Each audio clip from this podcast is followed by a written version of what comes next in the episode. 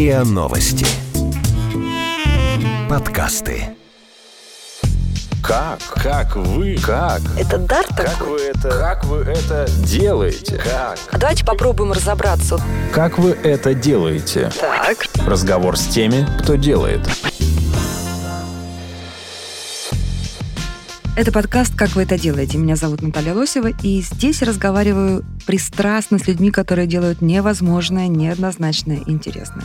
Сегодня у меня в гостях директор Центра экстренной психологической помощи МЧС России, психолог, кандидат наук Юлия Сергеевна Шойгу. Добрый день, Наталья. Здравствуйте. Юлия Сергеевна, я правильно понимаю, что вы первые, кто приходит к родственникам вот после момента катастрофы, после какой-то трагедии? Вот вообще первые люди, кого они видят, это вы? А, ну, до определенной степени это действительно так. А, мы, как любая оперативная служба а, в составе нашего министерства, в составе МЧС России, сразу же получаем сигнал о случившейся беде. И те специалисты, которые находятся ближе к месту, первыми выдвигаются для того, чтобы э, оказать помощь людям. То есть у вас по всей стране есть ваши центры, филиалы? У нас большой центр в Москве. У нас 8 филиалов. Это Хабаровск, Красноярск, Екатеринбург, Нижний Новгород, Пятигорск, Ростов-на-Дону, Санкт-Петербург и Севастополь. А помимо этого, практически э, в каждом э, городе, в каждом населенном пункте а, работают наши специалисты-психологи э, в пожарных частях, в спасательных отрядах, а все вместе мы составляем вот такую единую службу. То есть они прикреплены к какой-то повседневной службе еще? Да, помимо того, что мы оказываем экстренную психологическую помощь, ну, процентов, наверное, 70-80 нашей работы – это работа с нашими коллегами, работа с личным составом министерства, а, для того, чтобы а, наши коллеги были как можно дольше а, здоровы и благополучны. Психически. Да. То есть вы работаете, получается, и э, снаружи, на население, да, и вовнутрь. Да. И вот чувствуете, вероятно, вот этот баланс. В каких случаях вы обычно выезжаете? Я- то, что мы видим по телевизору, да, что это какие-то крупные пожары, это авиакатастрофы, это теракты. Когда еще вы выезжаете для того, чтобы работать с населением? А Мы выезжаем а, в случае э, всех крупных чрезвычайных ситуаций, причем как не только на территории нашей страны, но и в тех случаях, когда а, какая-то беда случается за рубежом, и в эпицентре находятся граждане нашей страны, или наша страна принимает решение и оказывает гуманитарную помощь пострадавшему государству. У нас есть технологии, которые позволяют работать даже с людьми, для которых русский не является не только родным, но и вообще не является. Вот я хотела спросить, ведь, ведь, вероятно, очень важно, чтобы был и культурный код совпадал, и язык был, потому что ты же должен на что-то опираться, когда ты пытаешься человека утешить или привести в чувство. Как вы это делаете? А, Вы знаете, это очень интересный вопрос. А, Действительно, а, первоначально, когда мы только образовались, мы считали, что э, работать возможно только с носителями языка, с теми, для кого наш язык культуры. является родным. А Культура это Ну, вообще... традиции, э, устои.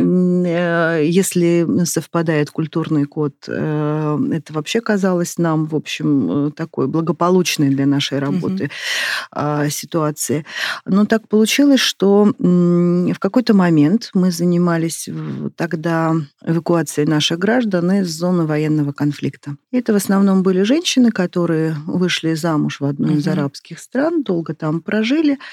И вот случилось такое несчастье. а, Они вынуждены были а, со своей второй родины бежать, забрав с собой детей. И, ну, буквально в аэропорту Домодедово мы столкнулись с достаточно большой группой ребят, которые были гражданами России, но практически не говорили по-русски. А это были дети, которые в течение нескольких суток до этого э, убегали из зоны военных действий и много чего пережили. Конечно Мгм. же, были напуганы. И стало понятно, что нужно применять какие-то другие методы. Ну, мы вспомнили то, чему нас учили в университете. Что вы Достаточно сделали? быстро трансформировали те методы, которые там в психологии называются арт-терапией. Мы достали карандаши. а В тот момент разрезали, по-моему, все рекламные буклеты, Мгм. которые находились в аэропорту. И начали рисовать, делать аппликации. И таким образом вступили в коммуникацию с детьми. Тогда мы поняли, что оказывать помощь можно не только тем, с кем мы ну, в одном культурном пространстве работаем. И стали замечать такую интересную... После этого было достаточно много и мероприятий, связанных с эвакуацией, и работы по, а, в части касающихся международных гуманитарных операций с, при крупных землетрясениях, наводнениях. Это Индонезия, Гаити, Китай. Когда мы поняли очень интересную закономерность, что иногда а, на наверное, можно привести аналог, как китайская медицина, которая в какой-то момент, когда у нас появилась, стала страшно эффективной. Ну, очень многие люди стали говорить о том, что именно это помогает. То есть то, что э, незнакомо, те методы, которые незнакомы и непривычны, оказались очень эффективными. Ну, как арт-терапия, а что еще? Ну, что, обнять, не знаю, там, прижать к себе, а, ну, обнять, прижать к себе – это а, ну, такие элементы оказания эмоциональной поддержки, угу. которые пришли… А, сначала они пришли в телесную терапию, потом из телесной терапии пришли обратно в оказание экстренной психологической помощи. Действительно, это разные элементы разных психотерапевтических практик. Наверное, нет смысла говорить более подробно. Все-таки мы угу. рассчитываем на более широкую аудиторию. Угу. Это не лекция для специалистов, а, это то, что касается работы с детьми. Все, что помогает выразить эмоции, чувства, а, тревоги, страхи в этот момент очень хорошо подходит. А для взрослых часто используется не приборный ряд, э, это а, ряд приборов, это специальное оборудование, которая помогает человеку э, научиться вновь контролировать себя вот в таких сложных ситуациях. Вот самые экстренные ситуации. Не когда вы уже забрали его в клинику куда-то, а прямо, а, например, прямо в составе э, мобильного госпиталя угу. МЧС России, который выезжает и работает. А что это за приборы? Это приборы, которые позволяют э, понять, как э, работает сейчас твое Э, тело и, твое, и твоя психика, угу. и научиться немножко контролировать себя и при помощи этого взять себя в руки.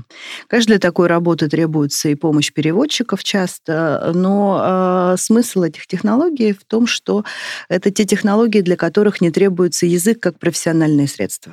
Вот вы приехали на место, где в аэропорт, например, где родственники уже знают, что самолет разбился, уже нет никаких иллюзий. Как психолог вступает в свою работу. Он подходит и говорит, здравствуйте, я психолог. Да? Ну, не так же, наверное. Как это происходит обычно? А, в ситуации, когда случилось несчастье, когда случилась трагедия, каждый человек попадает, ну, наверное, в особое состояние психологическое.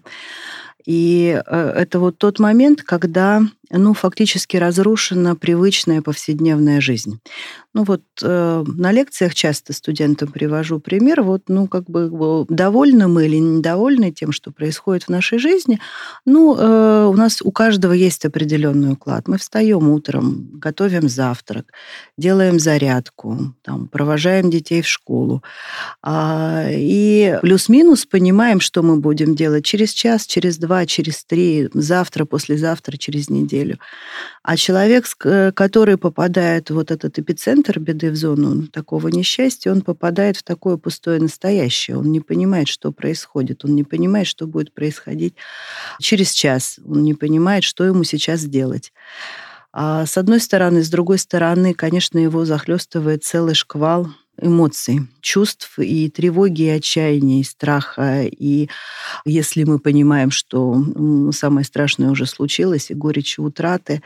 И, конечно, в этот момент ему нужна и эмоциональная помощь, и эмоциональная поддержка. И еще очень нужна информация о том, что происходит. Что происходит и что будет происходить дальше.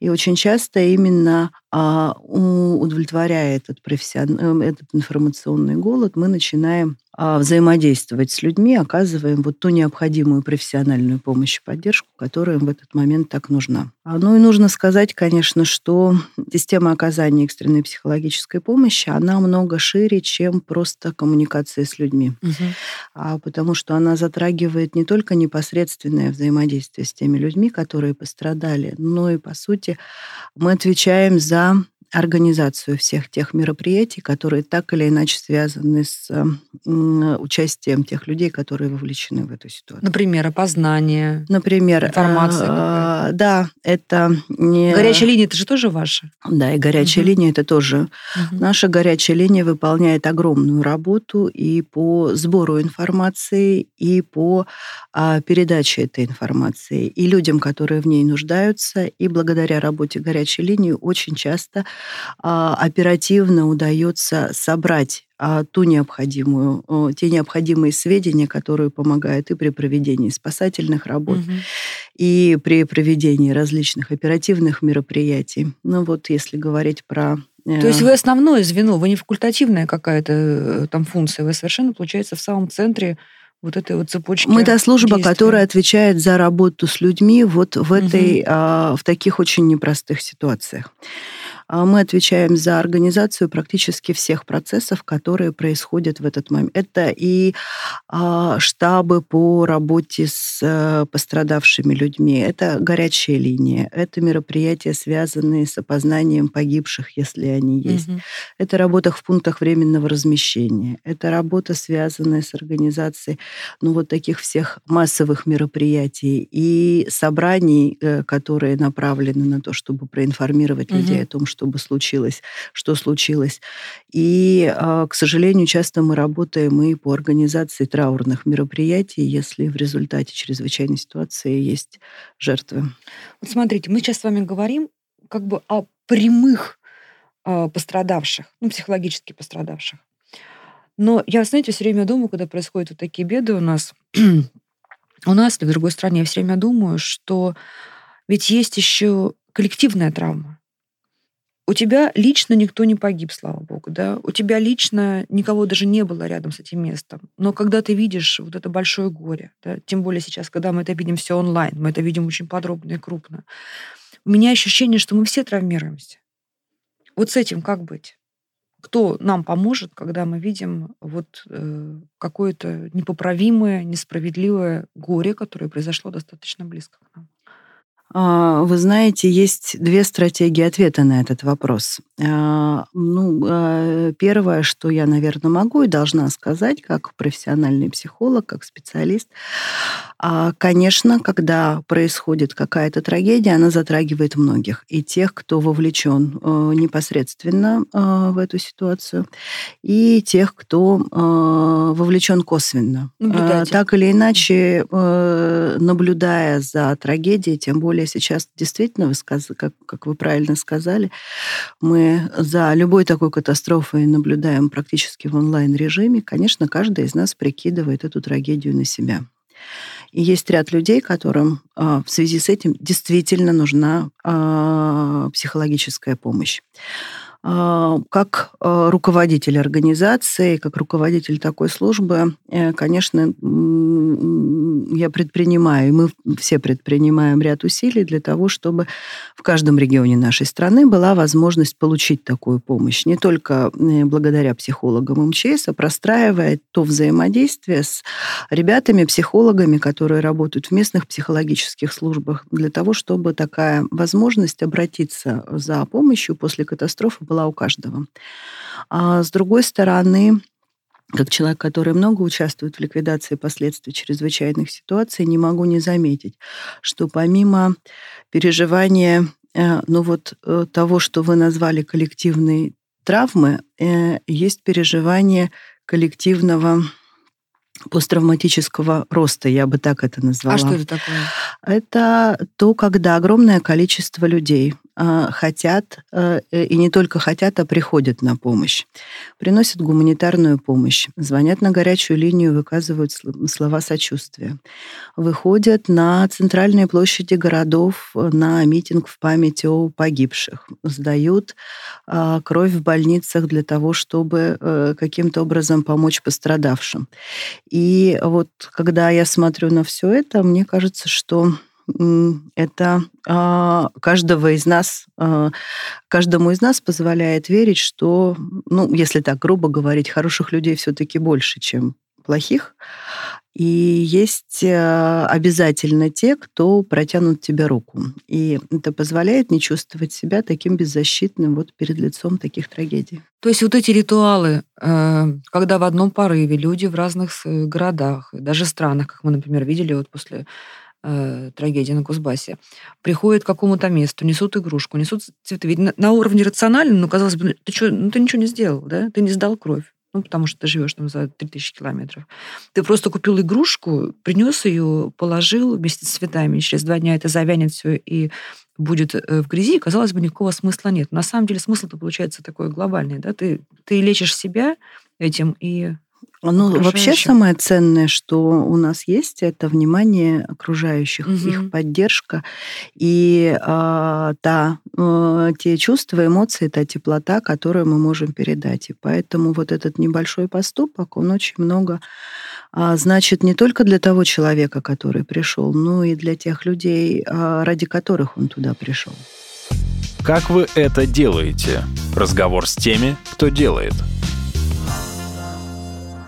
вы, не знаю, наблюдали вы или нет, вот как разделились мнения э, людей, которые обсуждают историю с спасенным малышом в Магнитогорске. Ну, понятно, что ни у кого не поворачивается язык сказать, что это плохо, да, понятно, что это чудо и это счастье, но мнения разделились. Одни говорят, что как хорошо, как нам важно знать, что хотя бы вот из этих там почти 40 жертв один малыш выжил, и, слава богу, э, будет жив и, скорее всего, здоров. А другие говорят, что это, слушайте, ну это цинично, да, вот переключают внимание на одного выжившего малыша, когда 39 невинно погибших людей. Вот ваше мнение какое? с точки зрения, опять же, такого посттравматического синдрома, ну и вообще какого-то, ну, какого-то здоровья психического нации? А мое мнение, оно а, никогда не менялось с тех пор, как почти 20 лет назад я прош, пришла работать в министерство. А любая человеческая жизнь, она бесценна. А любая человеческая жизнь, любая спасенная жизнь, каждая спасенная жизнь — это а, тут бесценный дар, который, а, наверное, именно ради а, и благодаря таким моментам люди, которые трудятся в министерстве, могут годами и десятилетиями работать. Я вот могу сказать и про себя, и про очень многих своих коллег, и психологов, и спасателей, кинологов, летчиков, пожарных. А в нашей культуре всегда верить до последнего. Что бы там ни было, какие бы объективные ситуации не складывались, и даже когда мы понимаем, что шансов практически нет, а все равно каждый из сотрудников министерства всегда верит, э, что а, ценой вот этих усилий может быть человеческая жизнь. И всегда верит, что, в общем, до конца верит, что, в общем, а, те люди, которых мы ищем, которых мы там, пытаемся спасти, живы. А часто бывает Могут так, быть живы. что вот протоколы и регламенты не сбываются, и вы в конце концов вот сталкиваетесь с таким чудом, как произошло с этим мальчиком. Ведь оно же на самом деле необъяснимое, да, как вот ребенок выжил в такой мороз. Про чудо, наверное, нельзя сказать часто. Но mm-hmm. чудеса случаются, и э, сама была несколько раз этому свидетелем. И это, конечно, то чувство, которое не забывается никогда. Как ваши люди сами справляются вот с той э, ежедневной рабочей травмой, которую они получают, работая на катастрофах? Знаете, наверное, самое основное не относиться к тому, что мы делаем, как к травме. В таких профессиональных стандартах нашей профессии, это все-таки история про то, что для того, чтобы помочь кому-то, ты сам должен быть здоров и психически, и физически. Если тебе самому плохо, то вряд ли ты кому-нибудь можешь помочь. А Поэтому... ты понимаешь это, что тебе уже плохо? Мы учимся этому и стараемся учить этому э, тех людей, которые приходят к нам на службу. У вас есть какой-то старший в группе, который работает на катастрофе или на теракте, который как раз следит, что все, вот этого нужно уже отправить поспать коллегу? А, конечно, у нас есть старшие, у нас есть не просто старшие группировки, у нас есть старшие на каждом конкретном участке. Это, как правило, наиболее опытные сотрудники, которые а, понимают э, ну, динамику того, что происходит и в ситуации, и с каждым конкретным сотрудником. У нас, э, как правило, э, нет проблемы с тем, чтобы э, люди работали долго. У нас, наоборот, есть проблема с тем, чтобы в какой-то момент а, отладить тот режим труда и отдыха и а, ну, скажем так, замотивировать коллег а, Вы отдыхать на тогда, когда нужно. ситуации или вообще вот в долгую? А, мы работаем, а, как правило, ну, чрезвычайные ситуации, активный период ликвидации последствий mm-hmm. чрезвычайной ситуации. Это 3, 5, 7, иногда больше. Иногда бывает больше. Но 3, 5, 7 суток. А, как правило, первые несколько суток, ну, сутки двое, это работа практически в круглосуточном режиме. А потом э, это сменный график, но настолько все на эту ситуацию, ну, можно сказать, там, если сленгово говорить, заряжены, настолько все замотивированы mm-hmm. Работать, что э, зачастую вот не э, отправить отдыхать угу. удается только практически в приказном порядке. Хорошо. Потом, потом есть какая-то процедура реабилитации? Там, не знаю, в санаторий отправить человека, ну, после того, как он отработал в какой-то очень тяжелой ситуации, или там э, просто три дня отгула, или какая-то психологическая помощь, или препараты какие-то вы назначаете? Максимальное количество профилактических мероприятий, оно, конечно, относится к истории до чрезвычайной ситуации. Угу. Это и некая а, подготовка к тому, что человек увидит, будет, а потом это профессиональная и личная позиция. А, с одной стороны. С другой стороны, ну, это, наверное, универсальная рекомендация, которая позволит ну, которая может помогать не только специалистам, которые работают в таких условиях, а, в принципе, полезна для любого человека. А для того, чтобы восстанавливать утраченный ресурс, надо откуда-то его получать. Откуда? А, вот поэтому чем больше источников, из которых мы получаем ресурс, а проще, ну, некая а, удовольствие, некое ощущение полноты жизни. Ну тем что, лучше. походы ходить, театры, спортзал. Походы, театры, друзья, спорт, Вы прям следите за религия. этим, чтобы, чтобы человек, прям вот ваш человек, который работает, чтобы вы, он в свою нерабочую жизнь вел полноценно и полнокровно. Ну, следить за этим, наверное, достаточно сложно. Это присутствует очень в такой корпоративной культуре организации. Практически у каждого специалиста, кто э, работает в нашей организации, а есть э, свои увлечения, хобби. Э, кто-то занимается с животными, кто-то ходит э, в театр, кто-то увлекается музыкой, кто-то занимается спортом. Есть, конечно, и коллективные формы времяпрепровождения в нашем коллективе, которые мы тоже очень ценим. Сколько длится активный рабочий век э, вашего психолога? То есть, когда он выезжает в чрезвычайной ситуации? Это очень зависит от э, качеств индивидуальных. Но вот у меня лично в этом году будет практически 20 лет. 20 лет. И вы до сих пор в поле выезжаете? Да, я вы, до то сих есть пор вы можете выезжаю. выехать, подойти к, к Могу. родственнику? Могу, конечно, а вам большая это нужно? часть. Вот это у вас уже у вас есть внутренняя какая-то потребность вот, хотя бы в раз какой-то период оказаться прямо в центре событий? А, ну, это практически единственное, что я в жизни умею делать хорошо, и свою работу я люблю. Поэтому, конечно, такая потребность есть. Правда, конечно, а, в моем случае а, мне не так часто приходится работать непосредственно с пострадавшими, хотя и эту работу я тоже люблю, и я умею ее делать, и время от времени э, мне удается непосредственно оказаться в эпицентре оказания. А в моей ответственности, как правило, лежат все организационные вопросы. Именно поэтому, конечно, мне очень сложно а, взять на себя ответственность и вести какую-то там человека или семью от начала до конца, потому что есть ряд угу. мероприятий, которые вдруг могут потребовать моего внимания, и это совершенно не причина бросать людей или передавать людей к другому специалисту. А были какие-то моменты в жизни, когда вы чувствовали, что уже на грани выгорания? Нет. Есть не было что уйти уже куда-то там в Знаете, академическую работу, преподавать только. А, э, я преподаю. Докторскую написать. Я, э, я преподаю докторское. Это вообще достаточно болезненный момент, потому что, в общем, периодически об этом заходят разговоры Конечно. на втором месте. Вы же носитель такого опыта работы. Я помимо МЧС работаю в Московском университете на факультете психологии. И, в общем, даже предпринимаю некие... И кафедра так поддавливает последние... вас, да, и говорит, когда а, будет докторская? Ну, есть немного э, ожиданий в эту сторону, поэтому, но сделать это основным своим э, видом деятельности никогда не хотелось. А, хотя преподаю и в целом готова передавать опыт студентам. Мне интересно об этом рассказывать.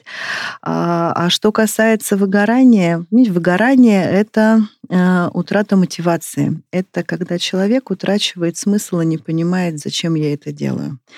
Вот если ты понимаешь, зачем ты это делаешь, то выгорание вряд ли грозит. Зачем это делаете? Ну вот мы уже говорили немножко о том, какое количество людей приходит на площадь, да, хотят сдать кровь, хотят перечислить деньги, хотят принести какое-то. То есть каждый ну, мне кажется, каждый нормальный человек, а, увидев сообщение о трагедии, хочет чем-то помочь. Мне очень повезло в жизни, что я могу это сделать благодаря своим знаниям а, и тому, что я умею делать. Как вы это делаете? Разговор с теми, кто делает.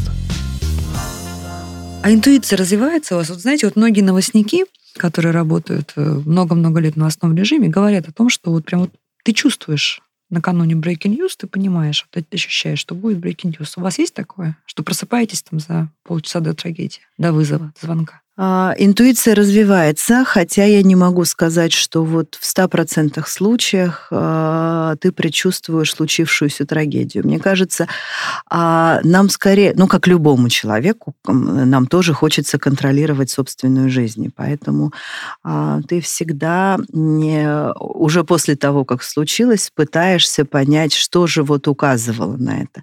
И действительно есть такое ощущение, что вот и были какие-то там предвестники, что ты как-то это чувствовал. На самом деле, если говорить объективно, думаю, что это не так. А, но интуиция а, развивается в, ну, а, в тех случаях, когда ты понимаешь, что нужно сделать для того, чтобы в этой конкретной ситуации организовать свою работу как можно лучше. Потому что только кажется, что это набор неких алгоритмов, которые можно применять по очереди. На самом деле, а на самом деле каждая ситуация уникальна. И а, это очень такой ну, тонкий момент, потому что мы всегда имеем дело, а, помимо того, что мы имеем дело с человеческой бедой, мы имеем дело и с рисками возникновения разных массовых процессов, и массовой паники, и а, массовой агрессии, и распространения слухов неконтролируемых. И в истории были моменты, когда именно эти явления приносили больше беды, чем само явление, которое их вызвало. А, поэтому и это всегда очень такая тонкая история, снизить эти риски, не допустить а, развития еще большей беды, не сделать людям а, еще хуже, не причинить им дополнительной боли. Вот я хочу прямо об этом поговорить подробнее. Вот смотрите, что изменилось за, те 20 лет эволюции да, э, вашей карьеры. Мне кажется, одна из самых таких драматических перемен в том, что изменился совершенно информационный фон. И сегодня получается, что деятельность э, спасателей, вообще любого человека, она под огромным, не, только, не просто увеличительным, да, таким стеклом, а иногда кривым зеркалом. То есть есть в этом, конечно, наверное, какие-то очень положительные, важные моменты, как, например, вот это вот коллективное горевание, да, э, траур, который в соцсетях самопроиз... самопровозглашается, да, и люди меняют аватарки и пишут какие-то добрые слова и поддерживают друг друга. Мне, например, это очень важно, да, потому что думаю, что ты сейчас сходишь просто с ума от несправедливости, но когда вот вокруг тебя ты видишь, что все твое окружение во френдленте твоей испытывает такие же чувства, ну или большинство, это поддерживает. Но с другой стороны, мы же видим сейчас, что любая трагедия тут же сопровождается просто цунами fake news, спекуляций, интерпретаций, вранья или домыслов, как угодно. Это становится сферой вашей деятельности? Ведь это такое психологическое -то воздействие, не дай бог. А в сфере нашей ответственности коммуникация с теми людьми в первую очередь, которые непосредственно вовлечены в угу. эту ситуацию. И через непосредственный контакт с людьми, через организацию каких-то а, мероприятий, связанных вот с таким с массовым, с групповым информированием, посредством горячей линии, а, мы как раз предпринимаем все усилия для того, чтобы те люди, которые вовлечены, кого это коснулось непосредственно, а могли реализовать свое право на получение достоверной информации. Лучше от вас, чем из первых уст. Угу. Из первых уст, не только от нас, и от специалистов-экспертов. Угу. Потому что, конечно, мы с этим сталкиваемся, но косвенно, когда говорят, что а, когда люди приходят и говорят нам о том, что а вот в интернете написали, а вот, значит, э, где-то передали. И в зоне нашего внимания именно вот эта группа людей, которые в этот момент очень уязвимы.